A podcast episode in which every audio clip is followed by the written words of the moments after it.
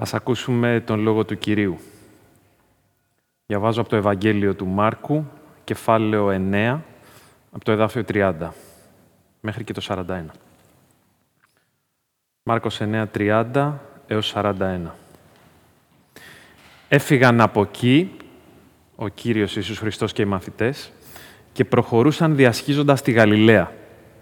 Δεν ήθελε ο Ιησούς να μάθει κανείς ότι περνούσε από εκεί γιατί δίδασκε τους μαθητές του και τους έλεγε «Ο Υιός του ανθρώπου θα παραδοθεί σε χέρια ανθρώπων που θα τον θανατώσουν.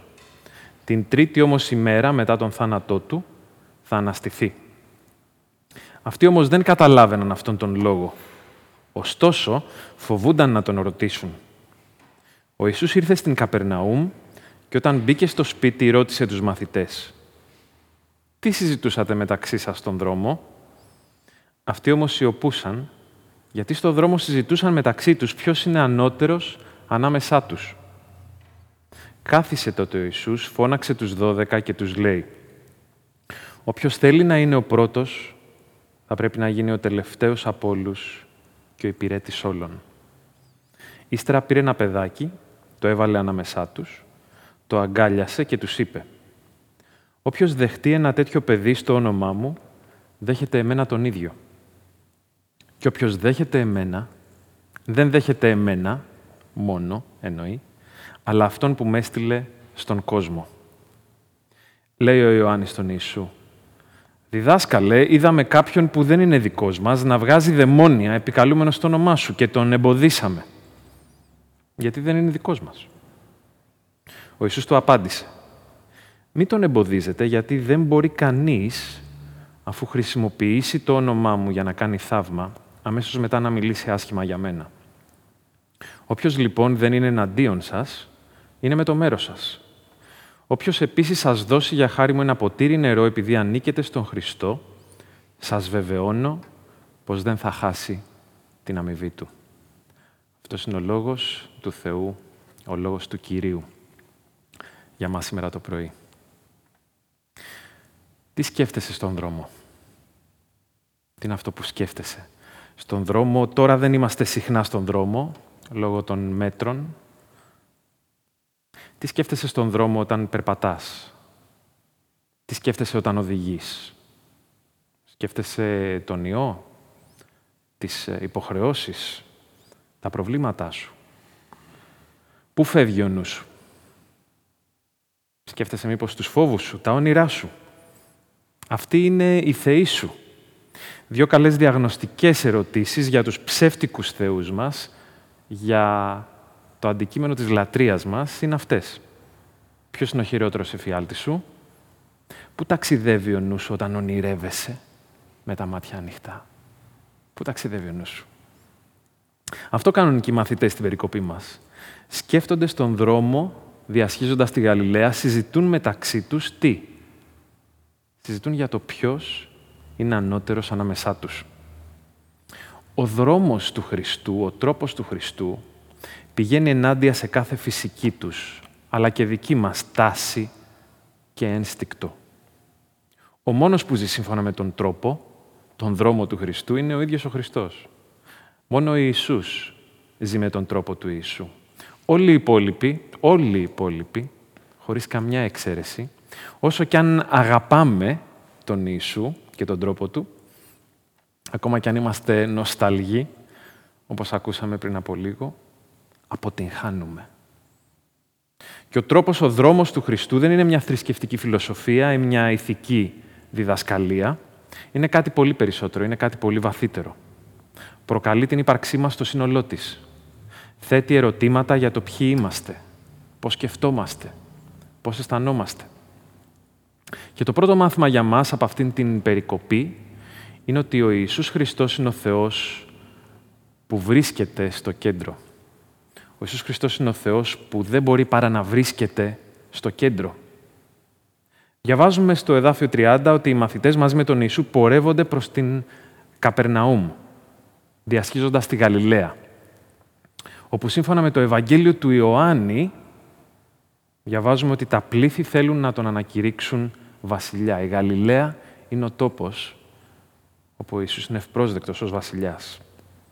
Λίγο πιο πριν, θυμηθείτε και το κήρυγμα της προηγούμενης Κυριακής, έχει προηγηθεί η μεταμόρφωση και μια ακόμα θεραπεία. Και ακολουθεί άλλη μια περίσταση του μεσιανικού μυστικού, καθώς ο Ιησούς διδάσκει τους μαθητές του. Εδάφιο 31. Ο Υιός του ανθρώπου θα παραδοθεί σε χέρια ανθρώπων που θα τον θανατώσουν.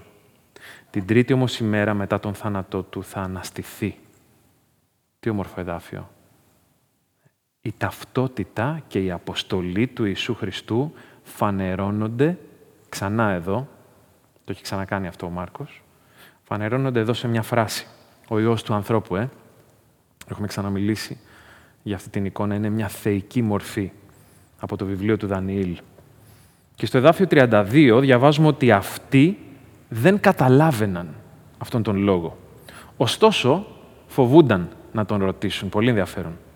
Οι μαθητές δεν καταλαβαίνουν, δεν ρωτούν παρόλα αυτά. Τι φοβούνται; Θυμηθείτε την ε, ιστορία με τον τυφλό στο προηγούμενο κεφάλαιο; Εκείνος δεν βλέπει καθαρά και όμως την ερώτηση του Ιησού αν βλέπει απαντά με ειλικρίνεια. Και ο Ιησούς τον αγγίζει ξανά και ανοίγουν τελικά τα μάτια του πλήρως. Οι μαθητές εδώ δεν βλέπουν καθαρά. Δεν μιλούν όμως. Γιατί άραγε; Τυφλότητα. Δεν καταλαβαίνουν. Και αυτό που μας λέει εδώ ο Μάρκος, ότι δεν καταλαβαίνουν δηλαδή, μας το δείχνει με τα επόμενα εδάφια, καθώς μας παρουσιάζει τη συμπεριφορά τους. Εδάφιο 33, φτάνουν στην Καπερναούμ.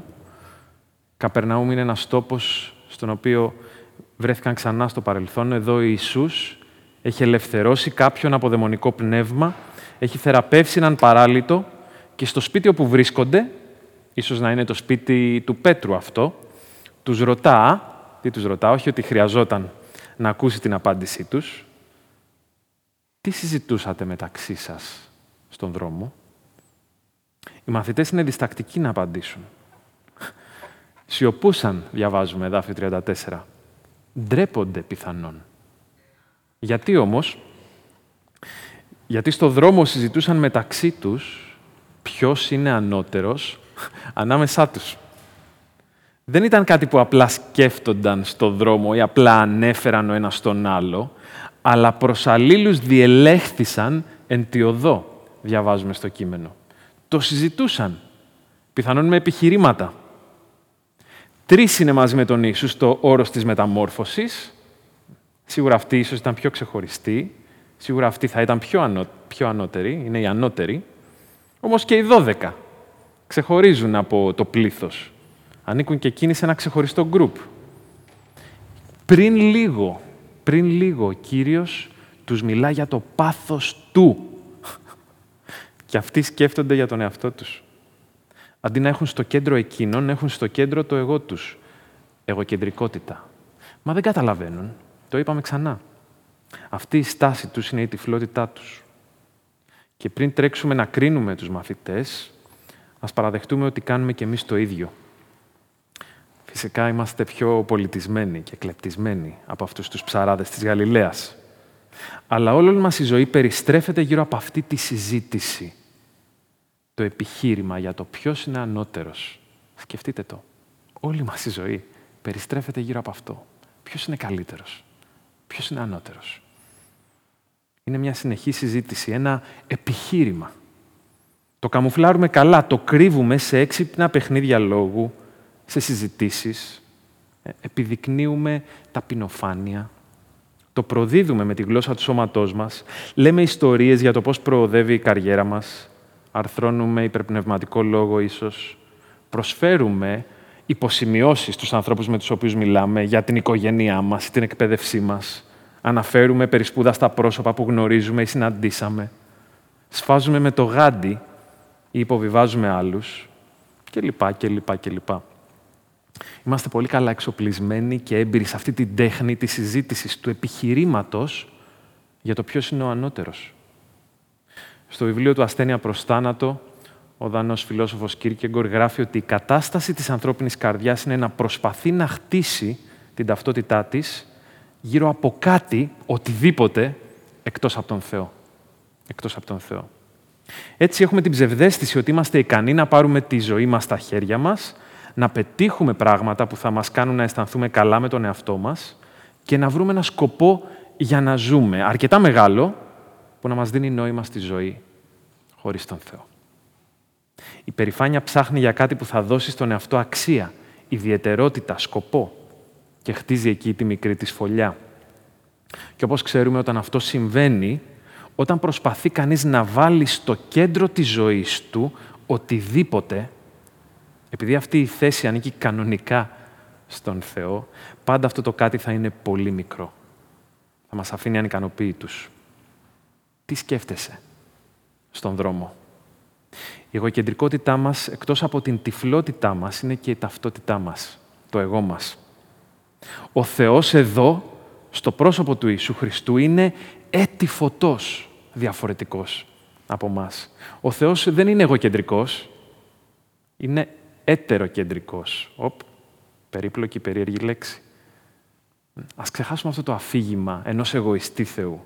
Δεν υπάρχει αυτό στον Θεό του χριστιανικού κόσμου. Η υποτιθέμενη εγωκεντρικότητα του Θεού μας λύνεται στην τέλεια κοινωνία της Τριάδας, των προσώπων της Τριάδας, του Πατέρα, του Ιού και του Αγίου Πνεύματος, που από αγάπη δημιουργεί, από αγάπη έρχεται να βρει τον άνθρωπο για να τον συμπεριλάβει σε αυτήν την τέλεια κοινωνία. Τους το είπε πριν από λίγο Ιησούς.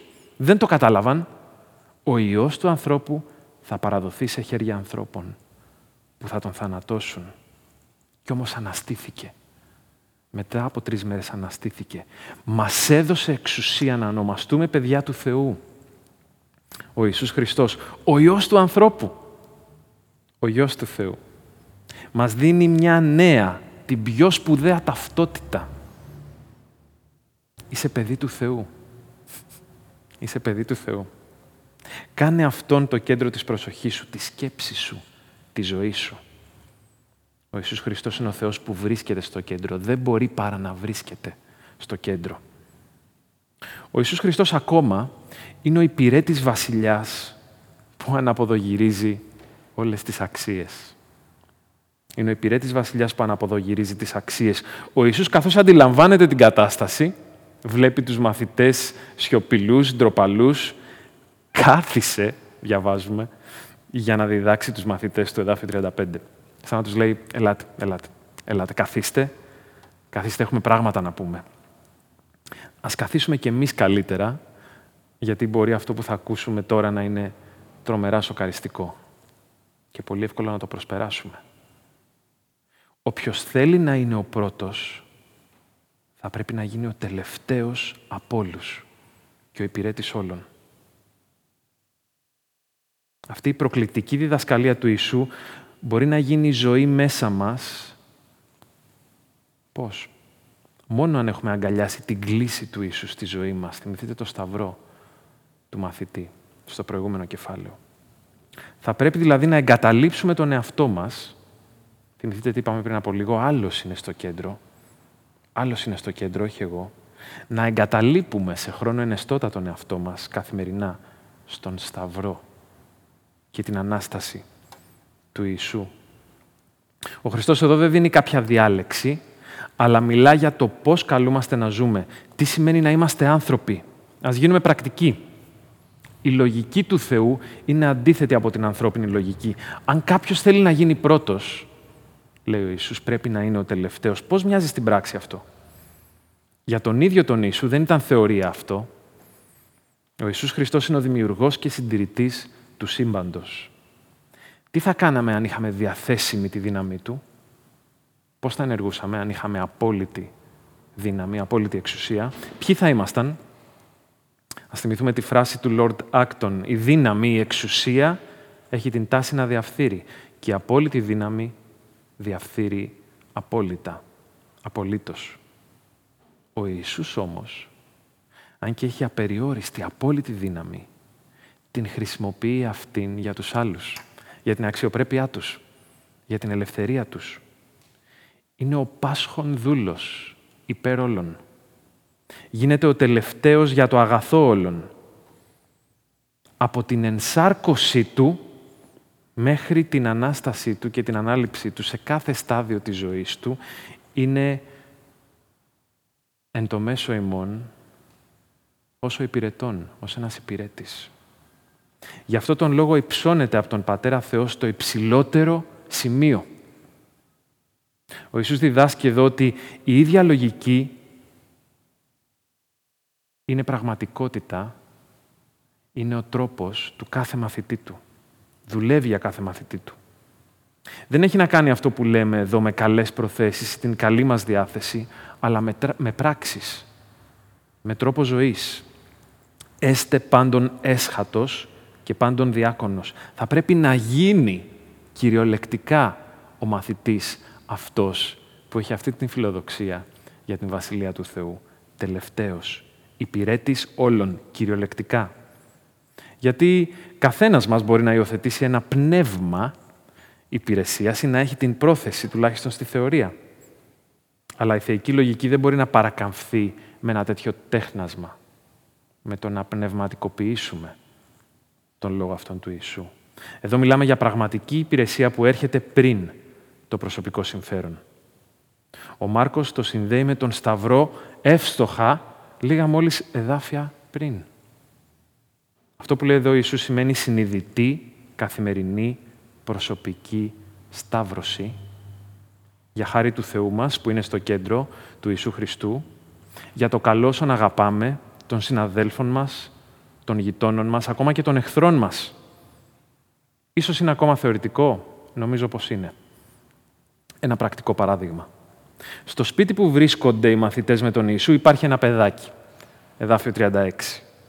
Ήταν τόσο μικρό που μόλις περπατούσε, ήταν μεγαλύτερο, δεν ξέρουμε. Ήταν όμως εκεί και ίσως με κάποιο τρόπο ήρθε να μπλεχτεί ανάμεσα στους μεγάλους, όπως συχνά κάνουν τα μικρά παιδιά. Έχουν το φυσικό ταλέντο να γίνονται το κέντρο της προσοχής χωρίς προσπάθεια. Η αίσθηση αυταξίας. Και να πούμε εδώ παρεπιπτόντως ότι ο Ιησούς είναι εξαιρετικός με τα παιδιά. Έρχονται σε Αυτόν, εκείνος ασχολείται μαζί τους. Οι μαθητές δεν έχουν και τόσο καλές επιδόσεις στο θέμα αυτό. Μάλιστα στο επόμενο κεφάλαιο αποδεικνύουν ξανά την τυφλότητά τους. Τα παιδιά μάλλον αποσπούν την προσοχή των μαθητών και τους ενοχλούν. Για τον Ιησού τα παιδιά έχουν πολύ μεγάλη αξία. Ο Ιησούς λοιπόν πήρε το παιδάκι αυτό, το βάζει ανάμεσά τους, το αγκαλιάζει. Το παιδάκι δεν κλαίει, φαίνεται να αισθάνεται ασφαλές με τον Ιησού. Πιθανότατα αναγνωρίζονται ο Ιησούς με το παιδί. Ο Ιησούς φαίνεται μέσα από τη δημόσια διακονία του ότι ήταν κάποιος που όταν έμπαινε στα σπίτια ενδιαφερόταν πάντα για όσους ήταν μέσα σε αυτά. Αναζητούσε τους αρρώστους, έμπαινε μέσα στις κουζίνες να δει ποιος είναι εκεί και τι κάνει. Τα παιδιά έρχονται σε αυτόν, πιθανόν γιατί ακόμα και αυτά αναζητούσε μέσα στα σπίτια όπου έμπαινε. Και αυτό από μόνο του λέει πολλά για τον Ιησού και για όσα λέει εδώ. Και εδώ είναι η θεϊκή εντολή, εδάφιο 37. Όποιος δεχτεί ένα τέτοιο παιδί στο όνομά μου, δέχεται εμένα τον ίδιο. Και όποιος δέχεται εμένα, δεν δέχεται εμένα μόνο, αλλά αυτόν που με έστειλε στον κόσμο. Όποιος δέχεται το παιδί αυτό, δέχεται εμένα, τον Ιησού Χριστό. Και όποιος δέχεται εμένα, δέχεται τον Πατέρα μου, αυτόν που με έστειλε. Πόσο συνδεδεμένοι είμαστε τελικά, ε; Όποιος δέχεται ένα παιδί, δέχεται τον Χριστό και όποιος δέχεται τον Χριστό, δέχεται τον Πατέρα Θεό. Βλέπετε πόσο συνδεδεμένοι είμαστε όλοι. Τι σκέφτεσαι στον δρόμο; Σκέφτεσαι ακόμα τον εαυτό σου; Κοίτα γύρω σου. Άσε το κέντρο σε κάποιον άλλον. Το παιδάκι αυτό τρομερά ασήμαντο για τους μαθητές. Έχει ασύλληπτη αξία για τον Ιησού. Και αν κάποιος από αυτούς είναι αληθινός μαθητής του Ιησού, θα πρέπει να παρατηρήσει αυτό το μικρό παιδί. Θα έπρεπε να το είχε κάνει. Και όποιος είναι σήμερα μαθητής του Ιησού από ανάμεσά μας, όποιος είναι πρώτος στη Βασιλεία, να είστε σίγουροι ότι είναι ένας άνθρωπος που είναι ευχάριστος, που είναι ζεστός, που είναι φιλικός, που είναι καλωσοριστικός, ευγενικός, δίνει χρόνο και προσοχή ακόμα και σε ένα μικρό παιδί. Και υπάρχει ένα εκπληκτικό μυστικό εδώ. Αυτός ο μαθητής, ο μαθητής που τα κάνει όλα αυτά, αυτός ο χριστιανός που ζει έτσι, Δεν θα βρει απαραίτητα τιμή και σεβασμό εδώ στη γη. Δεν θα τον αναγνωρίσει πιθανότατα κανείς. Αλλά αυτό που θα βρει να του συμβαίνει είναι να βρεθεί στην στενή κοινωνία με το πρόσωπο του Πατέρα. Να βρεθεί στην αγκαλιά του ίδιου του Θεού. Και αυτή είναι η ευκαιρία που χάνουν εδώ οι μαθητές. Χάνουν την ευκαιρία μέσα από ένα μικρό παιδί να προσκαλέσουν τον Θεό στη συντροφιά τους. Ο Ιησούς Χριστός μας καλεί να αφήσουμε τον τρόπο ζωής μας, το lifestyle που μας απορροφά και να υιοθετήσουμε τις δικές του αξίες. Να πλησιάζουμε σε Εκείνον συνεχώς, ακολουθώντας τον δικό του τρόπο. Ο τρόπος του δίνει σε όλους μας την θέση του υπηρέτη. Του υπηρέτη. Του υπηρέτη των άλλων. Όλων. Χωρίς καμιά εξαίρεση. Ο Ιησούς Χριστός είναι ο υπηρέτης βασιλιάς που αναποδογυρίζει τις αξίες. Το τρίτο μάθημά μας μέσα από αυτή την περικοπή, ο Ιησούς Χριστός είναι ο σωτήρας που μας κάνει οικογένεια. Ο Ιησούς Χριστός είναι ο σωτήρας που μας κάνει οικογένεια. Το ελάχιστο δείγμα ανταπόκρισης στα λόγια του Ιησού, αυτά τα βαριά λόγια, θα ήταν η σιωπή. Οι μαθητές να μην μιλήσουν, να κλείσουν το στόμα τους.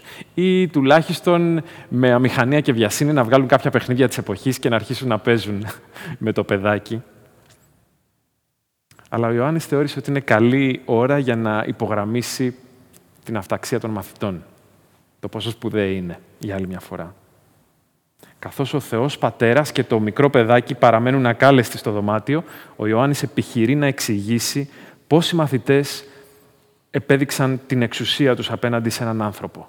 Εδάφιο 38. Διδάσκαλε, είδαμε κάποιον που δεν είναι δικός μας να βγάζει δαιμόνια επικαλούμενος στο όνομά σου και τον εμποδίσαμε. Γιατί δεν είναι δικός μας. Δεν ήταν κάποιος από εμάς. Με άλλα λόγια, καλά τα λες, Κύριε. Δεν πρέπει να μαλώνουμε μεταξύ μας για το ποιος είναι πρώτος. Υπάρχουν κι άλλοι εκεί έξω να μαλώσουμε γι' αυτό και να αναμετρηθούμε. Φαίνεται ότι έπρεπε να περάσουν κάποια χρόνια μέχρι ο Ιωάννης να καταλάβει το Πνεύμα του Θεού, να ανοίξει τα μάτια του και να γράψει τις επιστολές του που είναι γεμάτες αγάπη. Αυτός ο κάποιος, αυτός ο τύπος που συνάντησαν οι μαθητές στον δρόμο, φαίνεται να έχει πεποίθηση στο όνομα του Ιησού. Και φαίνεται να βοηθά άλλους στο όνομα του Ιησού. Αν οι μαθητές ήταν πρώτοι στη Βασιλεία του Θεού, θα ενθάρρυναν αυτόν τον κάποιο. Το λιγότερο θα τον έφερναν στον Ιησού. Αλλά όχι. Τσέκαραν τη λίστα μελών των μαθητών, δεν τον βρήκαν μέσα και τον εμπόδισαν. Στα επόμενα εδάφια, εδάφια 39 μέχρι και 41, ο Ιησούς θεραπεύει αυτή την οτροπία. Μην τον εμποδίζετε, γιατί δεν μπορεί κανείς αφού χρησιμοποιήσει το όνομά μου για να κάνει θαύμα, αμέσως μετά να μιλήσει άσχημα για μένα. Όποιος λοιπόν δεν είναι εναντίον σας, είναι με το μέρος σας. Όποιος επίσης σας δώσει για χάρη μου ένα ποτήρι νερό, επειδή ανήκετε στον Χριστό, σας βεβαιώνω πως δεν θα χάσει την αμοιβή του. Η αλήθεια κλειδί εδώ είναι ότι όπως το παιδάκι, έτσι και αυτός ο κάποιος εμπιστευόμενος στο όνομα του Ιησού, έπρεπε να καλωσοριστεί από τους μαθητές. Έπρεπε να δουν στο πρόσωπό του κάποιον που ανήκει στον Ιησού. Και αν ανήκει στον Ιησού, μην σας πω ότι θα έπρεπε να του δώσουν και ένα ποτήρι νερό να πιει. Αφού ανήκει στον Χριστό. Γιατί όχι να του δώσουν ένα ποτήρι νερό; Υπάρχει ένα ανέκδοτο που μιλάει για έναν άνδρα στις Ηνωμένες Πολιτείες της Αμερικής που περπατούσε μέσα στην πόλη ένα βράδυ, σε μια κομμόπολη. Γράφει ο ίδιος. Έπεσα πάνω σε ένα τύπο που ήταν έτοιμος να αυτοκτονήσει, πηδώντας από μια γέφυρα. Του φωνάζω «Σταμάτα! Περίμενε! Δεν πιστεύεις στον Θεό; Τι πας να κάνεις εκεί; Και εκείνος λέει, ε, Ναι, πιστεύω στον Θεό. Του λέω, Αλήθεια, είσαι χριστιανός ή Ιουδαίος; Απαντά, Είμαι χριστιανός. Του λέω, Κι εγώ; Είσαι διαμαρτυρόμενος ή καθολικός; Μου λέει, Διαμαρτυρόμενος. Αλήθεια, αντιδρώ. Ποιου δόγματος; Και μου λέει, Βαπτιστής. Και εγώ; Το απαντώ. Βόρειος ή νότιος; Και μου λέει, Βόρειος. Συνεχίζω, Βόρειος συντηρητικός βαπτιστής ή Βόρειος φιλελεύθερος βαπτιστής; Απαντά βόρειος συντηρητικός βαπτιστή. Λέω και εγώ το ίδιο. Βόρειος συντηρητικός αναμορφωμένος βαπτιστή ή βόρειος συντηρητικός φονταμεταλιστής βαπτιστής. Μου αποκρίνεται ε, βόρειος ε, συντηρητικός φονταμεταλιστής βαπτιστής. Και εγώ το ίδιο του λέω. Βόρειος συντηρητικός φονταμεταλιστής βαπτιστής περιοχή μεγάλων λιμνών ή βόρειος συντηρητικός φονταμεταλιστής βαπτιστής βορειοανατολική περιοχή. Και λέει βόρειος συντηρητικός φονταμεταλιστής βαπτιστής περιοχή μεγάλων λιμνών. Του λέω, μα καλά, κι εγώ. Αυτό είναι απίστευτο. Μια ακόμα ερώτηση. Βόρειος συντηρητικός φονταμεταλιστή βαπτιστής περιοχή Μεγάλων Λιμνών Συμβούλιο του 89 ή Βόρειος συντηρητικός φονταμεταλιστή βαπτιστής περιοχή Μεγάλων Λιμνών Συμβούλιο του 1912. Λέει Βόρειος συντηρητικός φονταμεταλιστή βαπτιστής περιοχή Μεγάλων Λιμνών Συμβούλιο 1912. Και τότε φωνάζω ψόφα αρετικέ και τον πετάω κάτω από τη γέφυρα. Αστείο. Πόσο διαφορετικό από αυτό που ζούμε σήμερα στον κόσμο. Διαφορετικές εκκλησίες, ομολογίες, δόγματα, παραδόσεις. Σήμερα μεταξύ όσων επικαλούνται, όλοι επικαλούνται το όνομα του Ιησού. Δεν είναι σε μας να εμποδίσουμε κανέναν λόγω της θεολογικής του ταμπέλας ή του τρόπου λατρείας. Αν εμπιστευόμαστε το όνομα του Ιησού, ανήκουμε σε Εκείνον. Και εδώ βρίσκεται η ενότητά μας στο ότι ανήκουμε στον Ιησού Χριστό. Αλλά σαν τους μαθητές θέλουμε συχνά να σκεφτόμαστε πολύ υψηλά για τον εαυτό μας. Κάτι λέει ο Παύλος για τους υψηλοφρονούντες. Τι σκέφτεσαι στον δρόμο; Είμαστε άλλωστε οι καλύτεροι κριτές του τι κάνει ο Ιησούς στον κόσμο. Ε; Έτσι δεν είναι; Εμείς μπορούμε να κρίνουμε με ποιους δουλεύει ο Θεός και με ποιους όχι. Βλέπετε ο Ιωάννης ανησυχεί αν αυτός ο κάποιος είναι ή όχι δικός μας. Ενώ η ερώτηση που θα έπρεπε να κάνει είναι αν ανήκει αυτός ο κάποιος στον Ιησού Χριστό. Ας αφήσουμε αυτά τα τεχνητά ανθρώπινα εμπόδια στη χριστιανική κοινωνία. Ο δρόμος για να είναι κανείς πρώτος, ο δρόμος της ανωτερότητας, της πνευματικής, λέει ο Κύριος Ιησούς Χριστός, είναι ο δρόμος της καλοσύνης. Είναι ο δρόμος της καρδιάς που δεξιώνεται, καλωσορίζει τον άλλο. Είναι ο δρόμος της υπηρεσίας της ταπείνωσης. Ναι, ενάντια και κόντρα σε όλα τα εγωιστικά ενστικτά μας. Ο Ιησούς Χριστός είναι ο σωτήρας που μας κάνει οικογένεια. Τι σκέφτεσαι στον δρόμο; Τι σκέφτεσαι στα αλήθεια; Μείνε κοντά στον Ιησού. Δεν είναι ότι μας λέει μόνο την αλήθεια, ε, γιατί εδώ μιλάει στους μαθητές για την αλήθεια. Αλλά μας τη δείχνει κιόλας, την έδειξε κιόλας όταν στο Σταυρό ο ίδιος έγινε ο τελευταίος όλων των ανθρώπων. Γιατί; Για να νικήσει το κακό, για να νικήσει την αστοχία μας αυτή, την τάση μας να θέλουμε να είμαστε πρώτοι, να είμαστε ανώτεροι, την αμαρτία, την εγωκεντρικότητα. Θέλει να μπει στο κέντρο της ζωής μας. Το βλέπεις. Το βλέπεις. Ζήτησέ του να το δεις καθαρότερα. Μη σωπαίνεις, όπως οι μαθητές.